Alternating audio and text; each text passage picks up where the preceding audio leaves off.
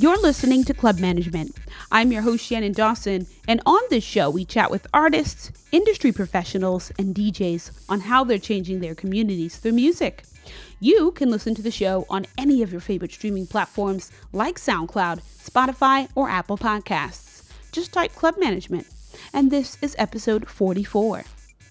Episode 44 of the Club Management Podcast has arrived. And thank you all so much for listening to the last episode with the playlist. I see you guys running up the playlist on current, so thank you so much. And this week marks a special episode for us here at Club Management, so I want to jump right into the show. I had the chance to speak to someone who has played a really vital role in my DJ career and music journey, and I've been waiting to drop this episode for a while, partially because I really wanted to take my time in producing this story.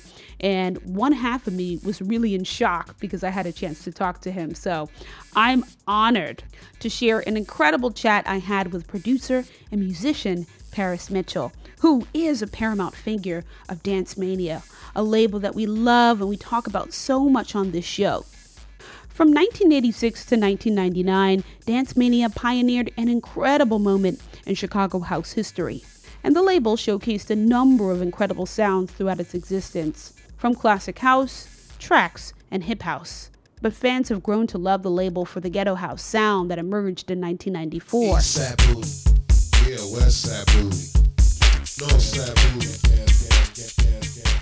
Last year, I had the honor of chatting with Dance Mania founder Ray Barney about the label's history. And Mr. Barney gushed about everyone from Paul Johnson and DJ Funk to Eric Martin and DJ Deeon. But there's one person that was with him from the start of it all. And according to Ray, Paris Mitchell was his right hand man since the label's inception.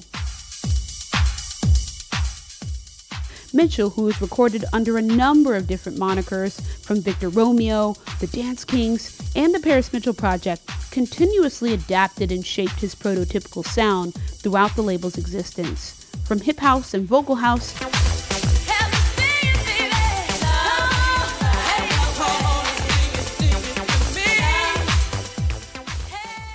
and even his more stripped down drum machine experiments, Mitchell kept fans peeled to the dance floor, waiting for more. But things almost ended for the underground house icon before they even materialized. In 1986, Paris tried to put out a few records with Rocky Jones at DJ International and Larry Sherman of Trax. Both failed attempts. Mitchell almost gave up on making house music until he met Ray Barney a year later. It was Mr. Barney who released his first house record, You Can't Fight My Love, under his Victor Romeo alias. And from there, the rest was history.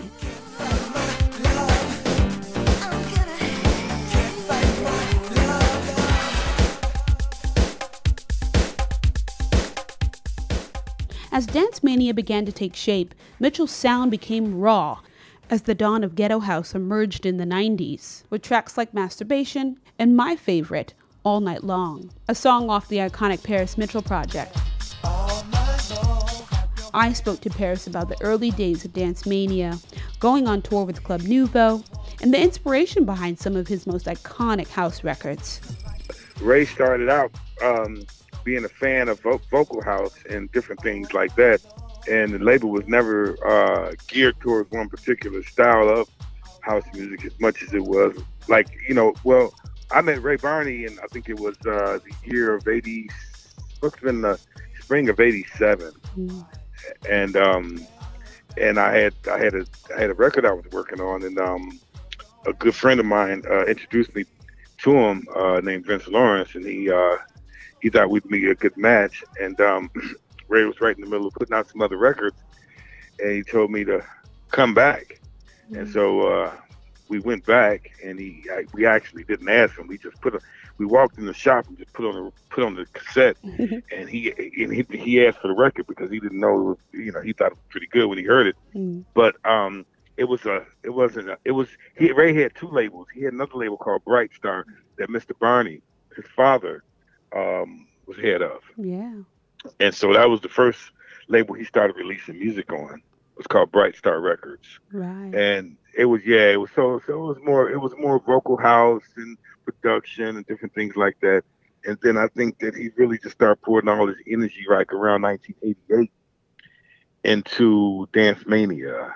Mm-hmm. Yeah, and it was it was it was kind of like the segue of Ghetto House and the regular vocal house and tracky stuff because although Lou Lewis was still back in the early the, the 80s, he was still making really hardcore track tracky house for clubs um uh in Chicago. Right. You know, yeah, yeah, but still didn't have the name yet. The, the genre, that particular genre, didn't have that name yet.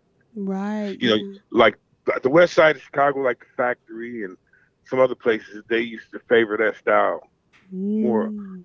Yeah, more so than um, say like the early house stuff from like the Farley and the and you know and guys like that was they making more traditional house stuff. Steve Hurley and those guys was making more traditional house stuff, kind of like a spin off of disco. Yeah, I actually I want to talk a little bit about that time period before the dawn of Ghetto House.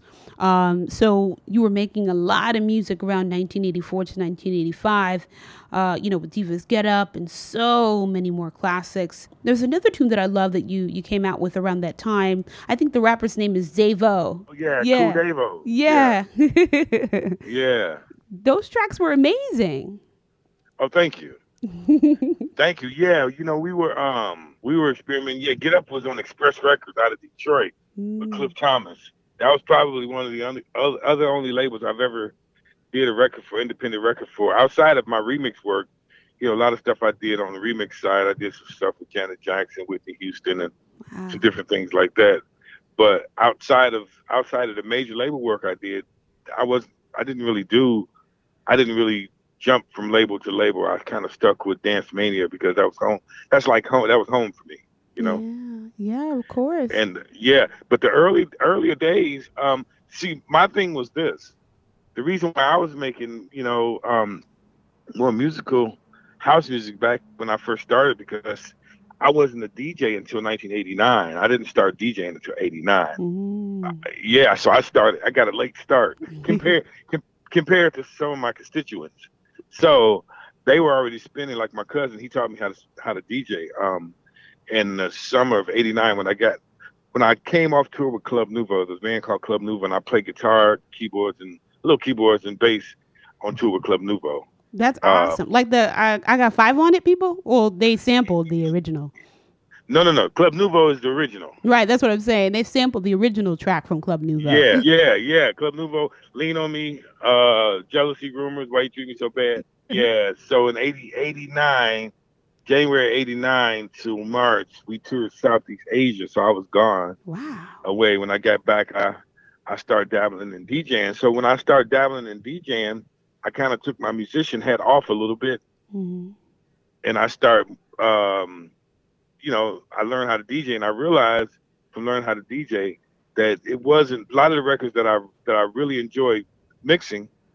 They weren't really oversaturated with m- musical elements, Mm. or they or they had the right breaks. Um, there were a lot of records back in the '90s, or well, late '80s, early late '80s, especially Mhm. early '90s, and and they were commercial, real commercial house records, and those weren't the ones I enjoyed playing a lot, like Black Box and those records like that. They were really big records, but I really didn't enjoy those as much as I enjoyed like Lil Louis, maybe Marshall Jefferson, Move Your Body, or Mhm. you know some of the more raw stuff.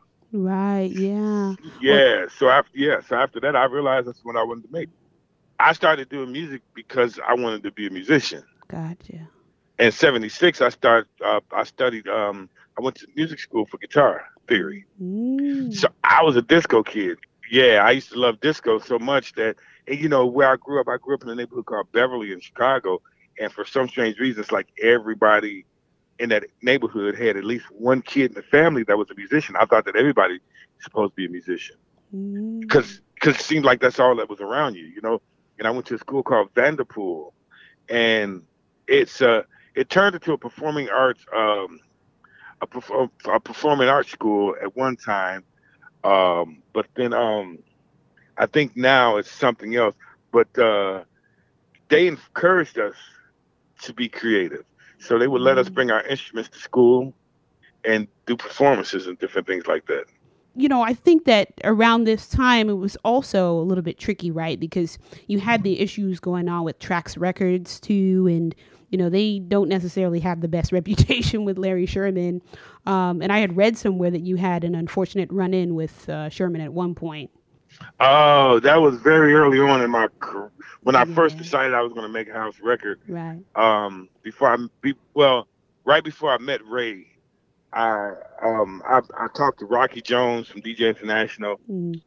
and um you know great guy. You know it was I guess it was a great label, but it was oversaturated. It's like they had he had like a, a whole lobby full of people waiting to get in to be waiting to be heard. And I said, well, you know this is just kind of. And I played my demo. He said, well, go finish it up. Mm. And I told a friend of mine, Bam Bam, that they're taking me over there that I'm not interested. I was like, it's just too much going on over there. Right. And um, so I um, I was doing the R&B demo at the time. My, my older brother, he had he had loaned me three thousand dollars to go cut some music in a professional recording studio. Wow. Uh, yeah, 1986, I think it was. hmm And um, and so I had a little money to spend. I ran out of money uh, from cutting, and I didn't finish my demos. Then um, the owner of the studio named Reid Hyams at the time was a studio called Chicago Trax, not same as Chicago Trax Records. Mm. And uh, he gave me some spec time, and he told me, "Don't worry about it. If you sell a record, if you get it placed, then you can pay the tab. But up until then, just go ahead and do finish your record what you have to do." So I decided, well, I'm not going to finish my R&B records. Let me make a house record. One of my best friends, who passed away, Kevin Irving, Jack and House, he kind of convinced me to do a house record. So I said, let me try that. You know, so I I tried it because I really loved disco in the '70s. So I said, this is not going to be hard. So um, I, I made a house record with a friend of mine named Dane uh, Stewart. At the time, his name was Dane Roway, and um, we we had taken the demo to Larry Sherman. It wasn't finished, and he made a, he he was he struck up a deal with us for a certain amount of money. And once we finished it, well, I, we finished it, and the studio tab. He, promised us thirty five hundred dollars, Wow. and studio tab was like about two thousand dollars. So we figured, okay, we pay the studio tab and we got a little money to split. You know, Right. it's cool. So we finished it up, and he said, okay. Uh, I, he said he said okay, cool. He he criticized the record for kick drum, and he tried to downplay it, like, you know, I'll take it. I really don't like it, Oh. you know. And then and then he said, but I'll give you twenty five. I said twenty five hundred for. it." I said it's not what you said. He Mm. said, uh, he said, yes, I did. I said, no, you said you was going to give her 3,500. And he said, no, I did not. And Mm. so, yeah, so then he said, then I said, okay, we'll forget it. You know, we'll just take it. We'll take it. Since we're already in this predicament with the studio, Right. we need to pay the studio. Well, long story short, he he told me, he said, well, you bring me the reel and I'll pay you.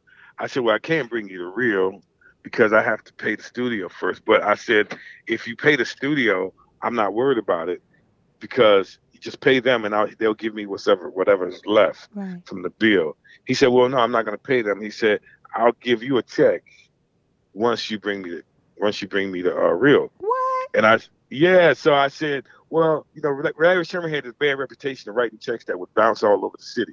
Oh Right. God. So he would write you a check and it would bounce all over the place, and you know, you get in trouble with the banks. So I knew from his reputation that if I went to the studio and got him the reel, and he gave me a check to cash to pay the studio, Mm. that the check was going to bounce, and that's almost like stealing, you know. Of course. So- So I told him I can't do that. So I left it alone, and I decided I wasn't going to do any house after all. I said, well, forget it. If this is what I got to deal with, I'm not going to do it. So a friend of mine, Vince Lawrence, he was the one who came and invited me down to a party he was having, a listening party with some labels, and Ray Barney just happened to be there, so he introduced me to Ray Barney. Mm. Then um, I called Ray, he told me he wasn't looking for anything. And then Vince just happened to call me one day. He said, What are you doing with that record? It's pretty good. I said, Nothing. I don't want to do house music anymore. Said, so, so he said, he said, well, he said, well, uh, we're gonna come pick you up. So he came by with uh, my partner on the record at the time, and he said, bring your cassette. So I, I brought the cassette with me. He took the cassette we got to Ray Barney's shop, and he just put it in the cassette player, turned the music off, Mhm. like completely, like killed the vibe of the store because it was they were playing the radio threw the cassette in there, and Ray Barney stopped doing what he was doing and say, what's that? And I was like, oh, we're in trouble now. so, so, I'm getting ready to leave. And Vince goes up to talk to him as I'm turning towards the door. He said, hey, he said, is that your record? I said, yeah. He said, what are you doing with it? And I said, well, nothing now. I said, I was supposed to give it to Larry If I can get it out. Ray Barney said, okay, well, I'll do it. He's like, I'll, he said, let me know what it is you need and I'll take care of it. So Ray went and took care of the studio and he uh, he gave me a little advance for the record, and it, it did pretty good. It it it, wow. it, got rotation in several uh, several cities. This is uh, you can't fight my love, right? Yeah, it did pretty good. You know, it did pretty good because it had a little go-go type feel to it, also Latin thing. So it did good in Washington and Detroit and some other places in regular rotation. So, you know, that's what that's what started that's what started me in this whole genre, and that's what got me away from Larry Sherman. Ray Barney got me away from Larry Sherman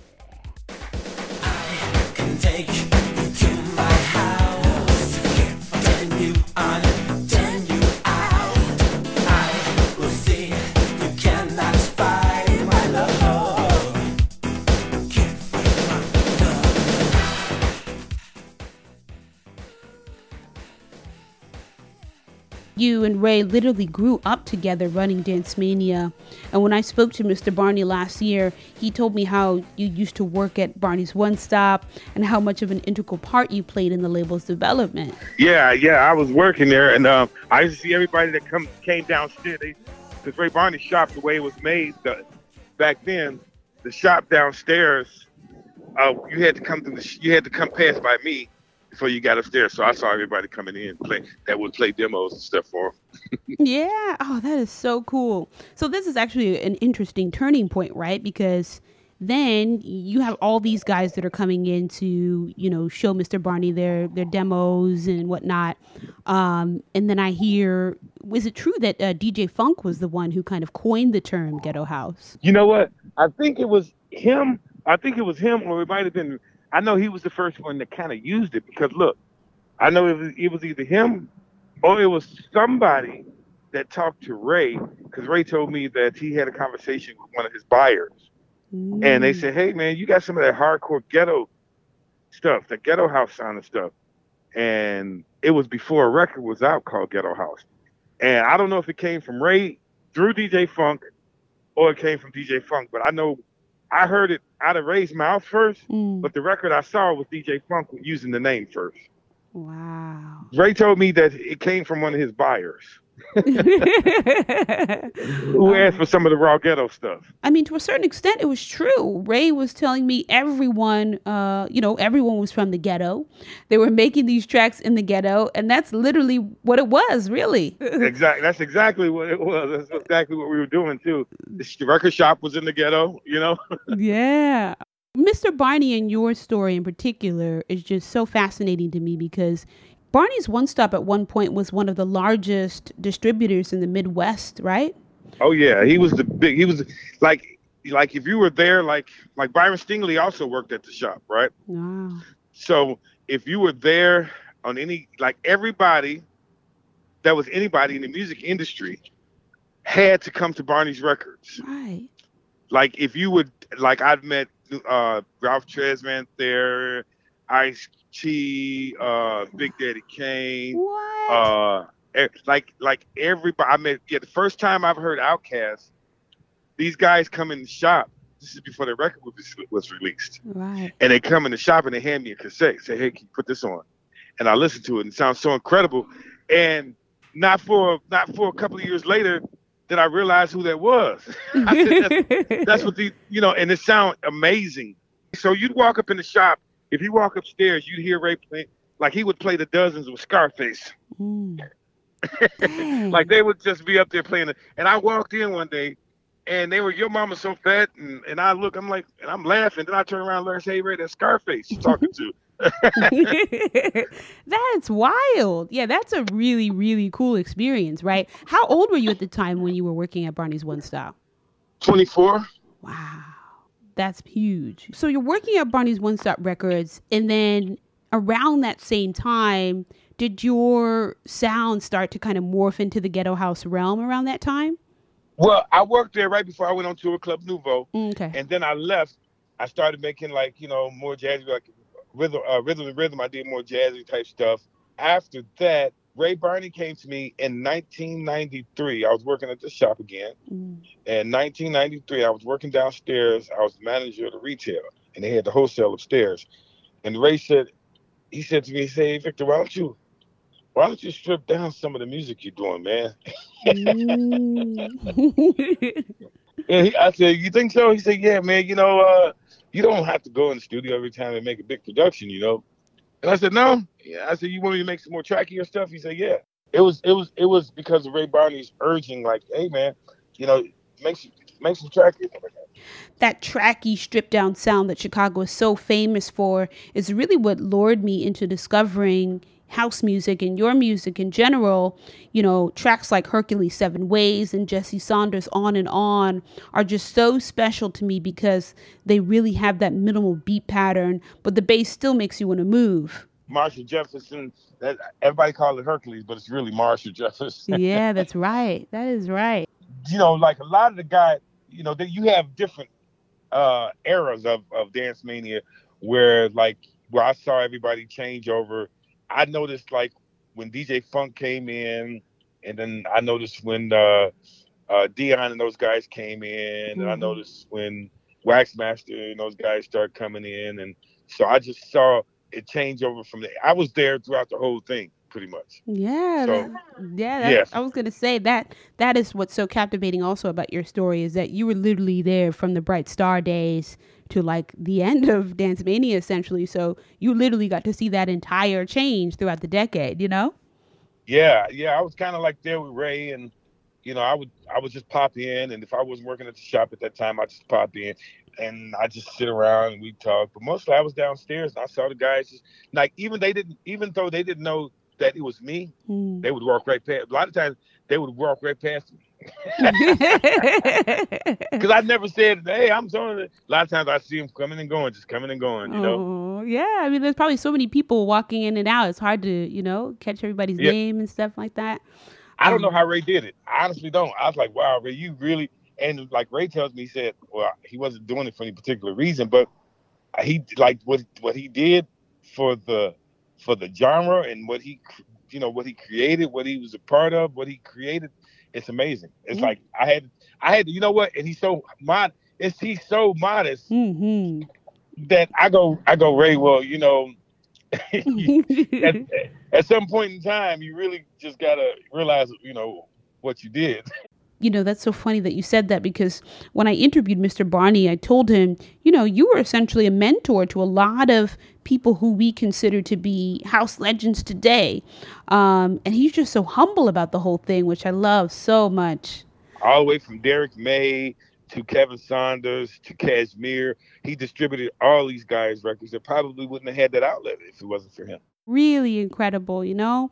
Um, sometimes I feel like Ray's story and your story as well sometimes gets glanced over in house music history. Like you guys were important for that period. You're important now too, you know? So I'm really honored to have these conversations and recording them because they just th- this means a lot to me. This is a piece of history.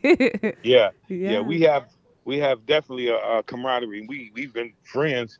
We've been close friends ever since we met, Ray and I. Aww. Like yeah, we've been close friends ever since. Like he's always Ray's kind of person. You'd be you'd be surprised if you were on his label and if you were you know doing stuff with him. Ray was Ray was really into the music, and he, if he liked what you did, he would really. But I think what was more important to Ray was who you who you were as a person.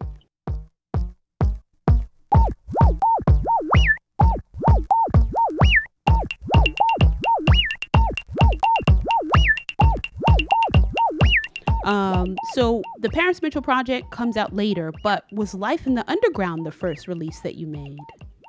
Oh, Life in Underground under Paris Mitchell. Yeah. Uh, Life in no computer. Computer. That's computer. right. Yeah, that was the first release I made under Paris Mitchell. Mm-hmm. I was yeah sitting on my back porch at my apartment at the time, and my uh, I think my son was probably about a year or two years old at the time.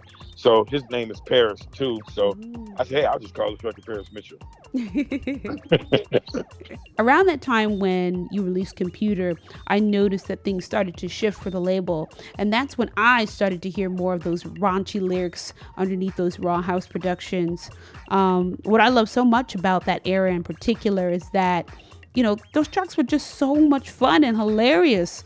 Um, and I can only imagine being there and hearing those songs being played around Chicago during the beginning stages of what we now know as ghetto house. It was, it, you know, being being at the parties, people they I mean I mean like it was you'd be surprised the music that the ghetto listened to it's almost normal so you get the kids and they just start footworking I still hear right now to this day sometimes some of these tracks like work it and mm. you know and all that stuff that we did I still hear this stuff blaring from car speakers mm-hmm. yeah and the young producers now are sampling a lot of those tracks so they're being they're mixing up the vocals they're mixing up bits from the song and like making it their own you know essentially look, Nicki Minaj, uh, not Nicki, but um, what was the girl's name? Cardi B. Mm-hmm. She just took uh, that's Moses' house from Franksky. Yeah, that's right. yeah, so so we're getting a lot of that too, um, where some of the artists that are doing trap and rap stuff, they're grabbing a lot of the lyrical contents from the records. Like Jermaine Dupri did a rendition of Ghetto Shout Out. Wow. Yeah, so they're taking a lot of our stuff the vocal stuff and the concepts, and they're doing a lot of licensing stuff, sample clearances and stuff. Yeah. Interesting. That is so interesting. For you, as somebody that got to experience the factory, which was, I mean, an iconic venue for a lot of the producers coming up in the scene to play and test their tracks out, what was it like going there? A sweatbox, like a little hole in the wall, dingy sweatbox that everybody loved to hang out and party to. Yeah, it was a little little sweat, little hole in the wall sweatbox that just had raw energy. But it was safe back then. It wasn't like Chicago was pretty pretty messy now, but back then you can actually go out and have a good time and just party, and everybody go about their way. So there wasn't it wasn't like a big place. It was just little. What was the sound system like? In, in that place, it was incredible, mm. but it was it wasn't that big of a place. Mm. Yeah, it sounded really good in there, and um, unfortunately, it it, it, caught fire and burned down, and um, yeah. and the owner was killed. Yeah. Jesus Christ, that's so terrible. Yeah, but it was a little, look, was a little sweat box, and the sounds when Quick, Quick Mix Claude was there. You know, mm. that was he was more like the resident DJ, and you'd have guests like Tyree and um, some other guys that would go through there, spin Jammin Gerald. Mm-hmm. Jammin Gerald is one of the uh, underrated uh, great of the whole ghetto scene. Like he's really, it's like he's really incredible. Well, I love Jammin Gerald too. Um, but yeah, so wow, I can only imagine just being there and then hearing those tracks on the sound system and being like, "What the heck is this?" But like still moving, you know? Yeah, they they loved it. They loved it. So you know, for us, it was just like we when we were in the studio, we were creating it. We would just laugh and we, I mean, it was just fun to us. yeah. Well, yeah, I was going to say those sessions in the studio, what were they like? Because, you know, you didn't have the fancy Ableton or Logic back then. What were you recording on? Like a DAT tape or? Well, now my transition came like this. I was recording on two inch. Wow. 24 track. Yeah. I was recording. I was fortunate enough to do that uh, a, a, quite a few times, but like there were a lot of records that we made from the console, or should I say, from the PA system, mm. straight to the DAT machine. So a lot of the stuff we don't have stems and files on mm. because it went straight from the machine to the two track, and there was no stems or multi tracks on them. Wow. So if you made a mistake, what would happen? Did you have to like start all over again? we did it all day, every day. We didn't even make mistakes. like for yeah, we that's what we did all day, every day. It's like me and uh, DJ Funk and I, we did a record called um, "Follow Me." Right. Follow Me Ghetto. Follow Me Ghetto. And right. when I tell people that's a live recording, and I said we didn't even rehearse it, and I told the guy in England that he's say you bullshit and get out of here. Follow me. Follow me. Follow me. Follow me follow.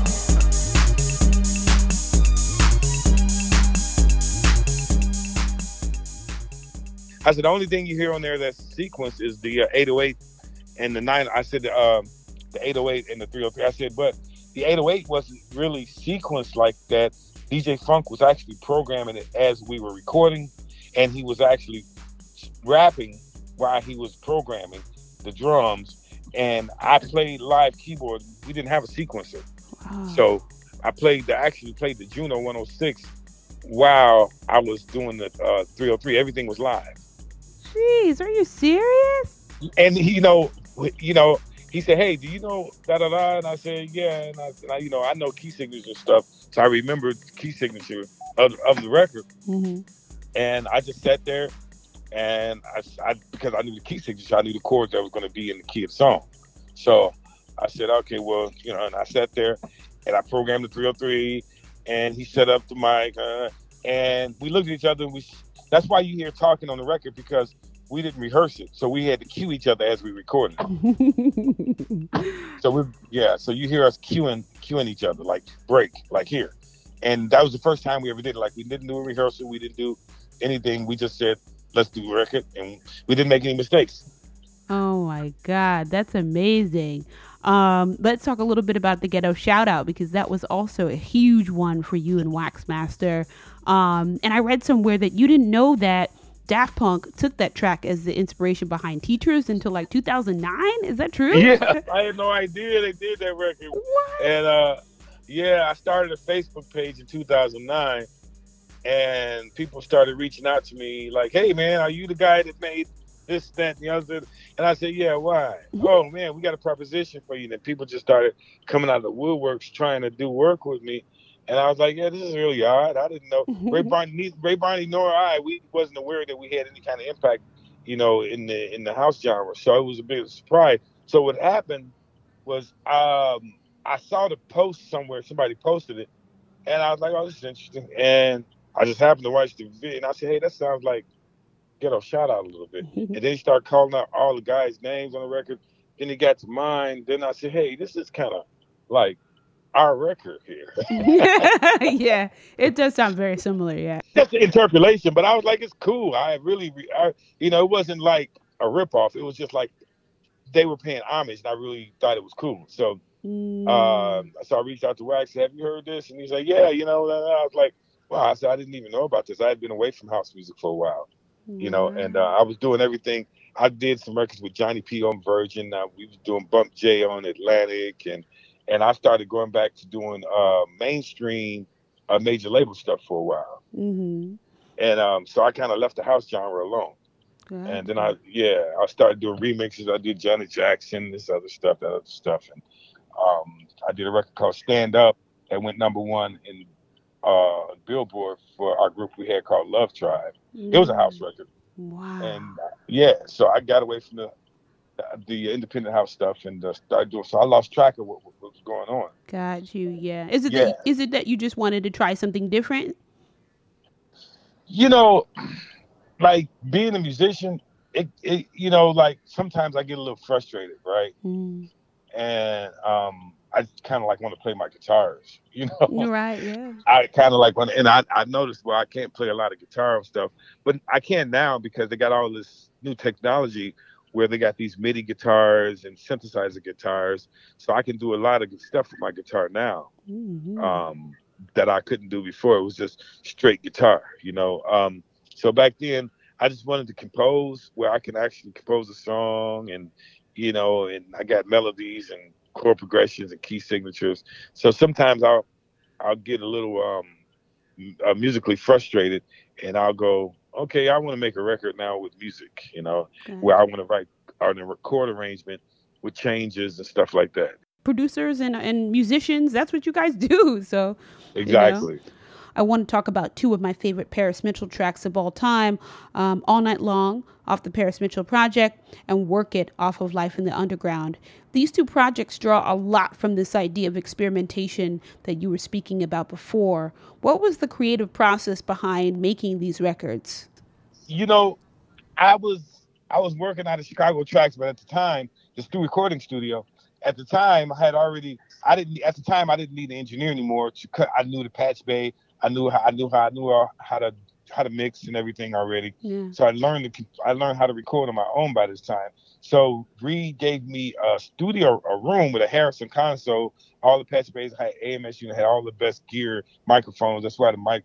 That's why on that EP, those two tracks are cut the way they cut because I had all the best mics. So Mm. out of everything that I started doing on two track, I did happen to cut that that EP on a two inch reel. So I actually cut that two inch. And um, you know, just being in the studio, I just had time to just be feel creative, and I think that my inspiration came because one of the people that that really used to inspire me to like you know try different things was Reggie Hall. Mm. Reggie Hall, he like, hey man, you should try this. Hey man, you should try that, and I'll try it. And then I had another guy, uh, Derek, we call him Shineson, Derek Pittman, uh, Musashi, and you know they would inspire me to try different things and and throw ideas around and stuff like that. Now, um, with uh, with with Waxmaster's uh, ghetto shout out, he had a he had a record. Mm-hmm. Waxmaster had a record called um, I don't know. He said it wasn't, but I think I don't know if it was called Project Shout Out. But anyway, he had a he had a record on his mixtape, and it was shouting out. Uh, it was shouting. It was shouting out stuff, and so Derek Pittman, he said, "Man, you got to hear this mixtape, and this guy got this record on there. You need to produce it." Mm-hmm. He said, "You need to finish it and do some stuff to it." And I said, "Well, well I said, is it good?" He said, "Yeah." He said, "He just needs somebody to produce it." And I said, "Okay, well, tell him to come down to the studio." And I was working on my EP, mm-hmm. and so I never heard it. So I said, "Okay, what we got?" So he had a sample. I won't. I won't mention the sample. Mm-hmm. so he had a sample, and I said, "Cool."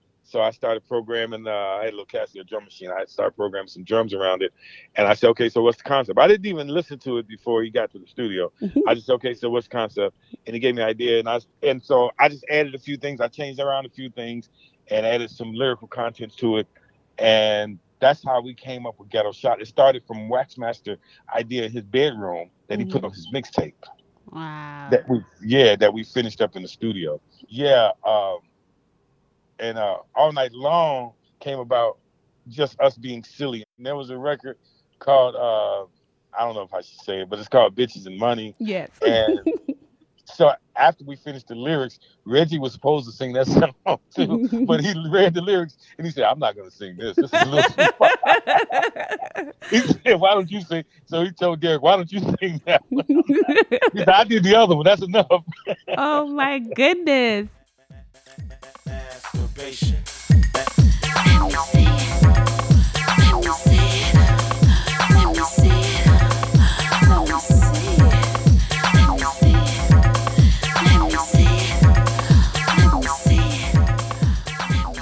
I'm more of a, you know what?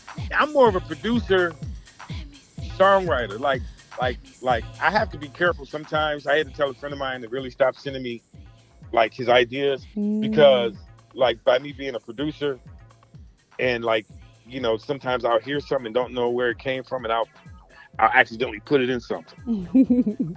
Yes definitely. No that's okay. Um but so now i mean let's fast forward. As of 2019 you had came out with uh, a project with nina Kraviz, which was what? Feel my butterfly. That was really really dope. Really really dope. Um and you guys are close to one another yeah yeah, yeah, that's my friend. She's so beautiful. I know. Like she has such a beautiful spirit. Have you ever met Nina? I've never met her, but I'm a huge fan of her music and her DJ. Oh, she's incredible. Incredible talent too. Like, yeah, I love Nina. She's a really, really special person. Um, yeah, we we we uh she she came to Chicago. Um she was going to New York to do a gig and she said, Well, while I'm in the States and I have a couple I'm gonna come over a couple of days earlier and we should collaborate and go record shopping. I said, cool. She wanted to visit the, the, the basement that still at that time had a lot of the old Dance Mania catalog, right? Yeah. So I said, cool, we'll make a day of it, uh, a couple of days, and uh, we'll go cut some music. And um, so we went, and uh, she came in, and uh, I, I, picked her up from the airport, and you know she was tired, of the long flight, but she had a lot of energy. And so I think that day we went and stopped at uh we did we stop at the base? No, no, we didn't stop at the basement that day. We went to the studio. We went and had a bite to eat. And we went to the studio to go and see if we can create something. But it was late. She was a little fatigued from the flight, mm. and she mm. got in and she she laid down some really nice vocal parts uh, for us to use later. And because she didn't have much time, and we were trying to fit everything in. We really didn't get a chance to finish a lot of stuff. Mm. So that was in 2016. Oh wow! So it, it, it sat around for three years. Whoa! So, so, we have more stuff too from that session. Wow! And then you're going to put it out eventually, yeah? Oh, yeah, but yeah, put it out very soon. We have, we're working on some really big stuff right now. Whoa, this is awesome. So what was like were you planning to like go on tour last year before the um pandemic hit? What was your what were you doing musically last year? To be honest with you, my plan my plan was to not even go out. My plan was to sit down and make records. I just I just wanted to make records. I didn't even really want to play anymore live. I didn't even want to travel anymore. I kind of wanted to sit down and focus on making records more. And and the oddest thing about it, not saying that I, I mean, pandemic, of course, is terrible, and we lost a lot of lives, but Mm. in in kind of a strange way, it was kind of like for me, it helped me to get. Fo- I had had no choice but get focused on like being creative Mm. because you can't do. I mean, I actually packed up my my equipment, my DJ equipment, put it in the box, and now I just have my guitars and keyboards and stuff out. Oh my goodness. Yeah, so I'm just I'm my guitars. I play every day. I'm back with my jazz theory and studying my scales again. Yeah, so I'm back, but I'm going to what I'm going to do because I have I'm able to now blend all the elements correctly of the Mm. tracky, the hardcore ghetto stuff with more musical stuff, jazz influence, scales, and different. I can actually, I feel now I can actually blend it correctly now. Mm, interesting. Well, we can't wait. I can't wait to hear a Paris Mitchell set when things, you know, go back to some sort of normalcy for sure. Yeah, I'm gonna. It's gonna be more in the production than you hear it in the sets. Yeah. Oh my goodness, I can't wait. Um, oh, you had mentioned the the basement that you and um Mr. Barney had kept all those really like sacred Dance Mania records uh at, but unfortunately it caught fire. Yeah. Did you- were you? No, it, did, it oh, it did catch fire. Yeah. Yeah. Oh, I forgot. No, that's okay. Yeah. I was gonna say, were you guys able to salvage anything from that basement? Now this is what happened. Um, the basement where the records were originally didn't catch fire. They moved the records because what happened was Ray sold that building, and when he sold that building, he Mm. moved the records to his basement, and then his building caught on fire. Oh my god. Yeah, so so the records that they moved from when Ray closed the shops down, they were in the basement of his dad's building, which was right across the street. Whoa. Yeah, so when Mr. Barney passed away, um, Ray sold the building. So when he sold the building, he moved everything to the basement of his home. Oh, And his, and yeah, and the, he has a building too, a two flat. So the basement of his home where he lives, that building caught on fire. Oh my goodness. But the so the records are okay though. They they didn't get super damaged. You know what? I haven't asked Ray. I haven't asked Ray um, since the fire happened because, to be honest with you, um, when people started finding out that the basement was there, they started taking everything everything that was good. You know, Ray, I tell you, man, I tell you, somebody got to be most humble, modest person in the world. I had to go over there. I told Ray, you know, you know, really shouldn't be uh, letting these records go. right. Yeah. Oh my goodness. What was he? Oh, hopefully you guys were getting some cash from it, or were people just taking them?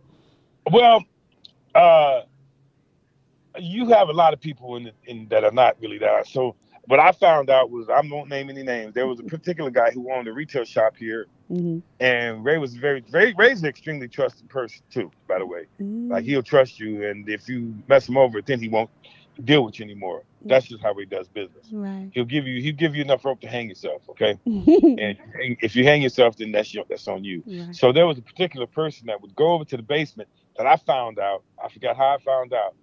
Ray would give him access to the basement without anybody monitoring him. So he would go over there and he would cherry pick. And when he would come back to pay, it wasn't even that. Ray was only charging him a few bucks a record for these Mhm. records that was worth like on Discogs 30, 40 uh, dollars per. Right. So I told Ray, because at the time Ray wasn't familiar with the value of them. I told Ray about Discogs and the value of the records, and I told him that well, when the guy when the guy is going over there, he's telling you he's getting ten records, but he actually like getting forty. Mm, dang. What? Yeah, he was doing stuff like this particular person. I won't name any names, and um, and there was some other people, and so Ray at that point he just started closing off the basement. And but at this time, after that, it was kind of I want to say a little too late. oh my God. Oh no. So like all the records were pretty much, or the good records rather, were just gone. I found a few in there afterwards, but pretty much the person who really knew what was going on before we realized what was going on. They pretty much rummaged, rummaged through all of it and, and, and cherry picked and grabbed the greatest ones. Yeah. Damn, that is so terrible. I was like, you know, because I go to Chicago often. I was hoping that maybe I could like go and buy some records from you guys. Yeah. But I, I, I, I told Ray what was going on because Ray was busy with this. He has he has another shop. He has a health food shop, pretty successful health food shop. Yeah. And Ray, both Ray and I, we kind of got away from the independent dance scene. Like like you know, we really wasn't paying any attention. Man, I, I'm just so so so so inspired by you guys, and I'm I'm so happy that you're still doing what you love today. So um, yeah, so if, if I mean if people want to hear more about you and, and find your music, where do they find you on social media? I guess. Well, you know, you know, I'm pretty terrible with social media. like I'm, I'm uh, like my agency that I'm, um, that I'm with. They like used to get on my case about posting gigs and stuff because I'm, I'm really, I'm really the worst at interacting and stuff like that. And I just think, ah, people don't want to hear this stuff. You know, I just go, I just go, you know, I just go, well, if they want to hear it, then you know, I guess they'll find it. And so I'm kind of like that. So I don't do a whole lot of SoundCloud stuff. You know, posting mixes and uh because um, sometimes I don't know, maybe it's not me. I think unless you really have something to talk about, mm-hmm. or you really it's really something newsworthy, I think that I don't know. With me, I just feel real awkward about just being on there every day talking about myself. That's true. I also feel the same way. Um, but you know, with work and stuff, since I'm so tapped in with like writing, I have to be on there interacting. But I also feel a little bit strange about social media. So don't don't feel alone by that because I feel the same way. I said maybe I could talk in the third person and just say, yay, you know, Paris Mitchell is doing this now.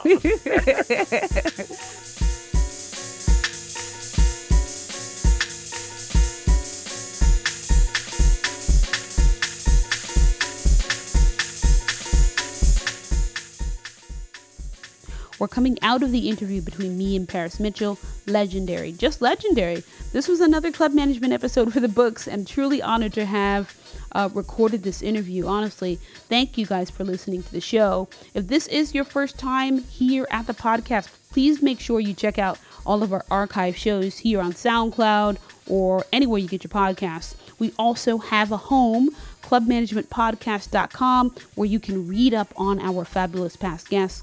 And you can also make a donation to the pod so that we can keep bringing you uh, the best audio content if you'd like. So much love to all of you listening and soaking up this history. I see we had a few downloads coming from Africa, Oceania, as always, and a ton from the UK this time. So big love to you all out across the pond. Uh, yes, so until next time, please stay locked. We have some more incredible guests coming up in the next few months, and I can't wait to share it all with you. So until next time.